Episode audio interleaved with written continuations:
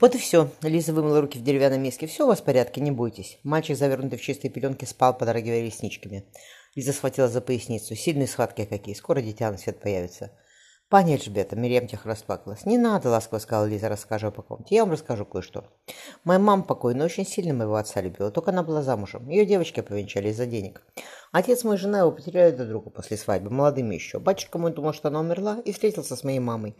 Потом получилось, что жена батюшки моего с мамой подружилась и меня принимала. Мама моя умерла, когда я младенцем была. Так кто меня принимала, меня и вырастила. Вот так, пани Мирьям. На мгновение остановившись, девушка зашагала дальше. «Но я ведь знала», — измученно сказала Мирим, отводя взгляд. «Знала, что он женат, и я замужем, и люблю своего мужа, пани Эльжбета. Он у меня хороший, ласковый. Зачем это все? Словно наваждение какое-то». Девушка закусила губу. «Я вам смерти желала, пани Эльжбета. Я даже на кладбище ходила, демона нашу вызывала». «Прилетел демон-то?» — смешливо поинтересовалась Лиза, тихо застонав. Мирим помолчала. «Ложитесь, я постою». «Я похожу еще», — отмахнулась Лиза. «Потом легче будет». Вы говорите, что наваждение у вас случилось. Я на Москве не могла стать, но сбежала из- из-под венца к пану Теодору, потому что любила его и всегда буду любить. Даже сейчас Мирим опустила голову, Лиза часто задышала. Разные вещи в жизни случаются, пани Мирим. Сделай ваш муж такой, вы бы не любили его больше. Зимой, когда, зимой, когда Мирим по утрам мучила тошнота, Хайм вставал до рассвета, чтобы сходить к пекарю и при, принести ей свежего ржаного хлеба. Любила бы. Мирим увидела перед собой нежные глаза мужа.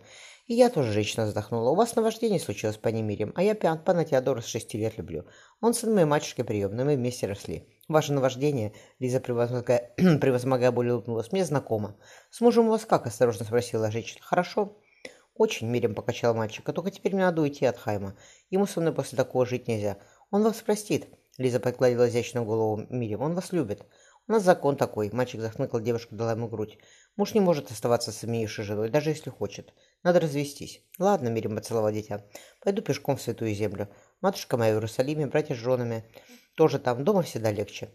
У пана Теодора в Святой Земле жил, сказала Лиза. А теперь мне помочь надо, пани Мирим. Девушка, оглянувшись, ахнула. Что с вами? Это мой отец, ответила Мирим. Авраам Судаков. Он умер зимой, храни Господь души его. От матушки письмо в начале лета привезли. Лиза взяла руку Мирим и не отпускала до конца. Худенькая темноволосая девочка слабо закричала. Лицо младенца посинело, Мирим прижалась губами к ее маленькому рту, вдыхая воздух. Лиза заплакала. «Не дал Господь, пойди, Мирим, не дал Господь». Потянувшись за Мири... сыном, Мирим отдала его в Лизе. Она разрыдалась, и Лиза, укачивая ребенка, повторяла. «То не ваша вина, пани Мирим, так случается, то не ваша вина». Устроив мальчика в, ша в шале, Лиза взглянула на мертвое личико дочери, лежащей на руках у Мирим. «Вам когда можно? После? Если девочка, то через два месяца». Мирим поправила шелковистые волосы ребенка. Лиза посчитала на пальцах. Что в июле родили тогда по Мирим. Не уеду отсюда, пока не родите. Кивнув, Мирим прижалась губами к руке женщине. Лиза тихо, тихо вышла, прикрыв за собой дверь. Мирим застыла, баюкая крохотный холодеющий трупик. Он все сидел, спрятав лицо в ее платье, моля Бога, чтобы она вернулась, неся в руках дитя. «Все равно», — сказал Федор отчаянно.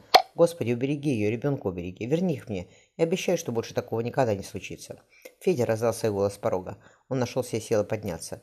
«Лиза, я не знаю, как мне у тебя просить прощения. Я виноват перед тобой, перед всеми. Как ты мог, Федя?» Он заметил дитя, спящее в шале.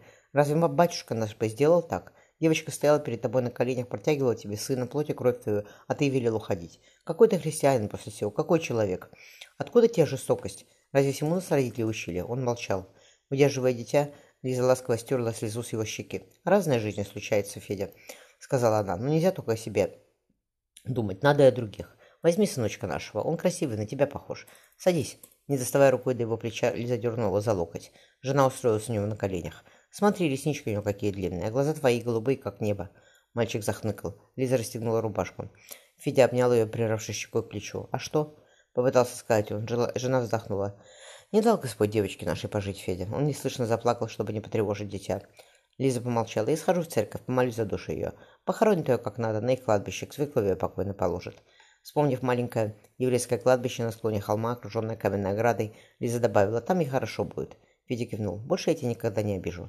Взяв его руку, положив на рыжие кудри мальчика, Лиза пристроила свою сверху. «Петенькая крестим», — шепнула Лиза. Нежно погладив голову ребенка, Федя поцеловал пальцы жены. Вдохнув знакомый запах дерева и краски, Лиза незаметно сморкнула слезы.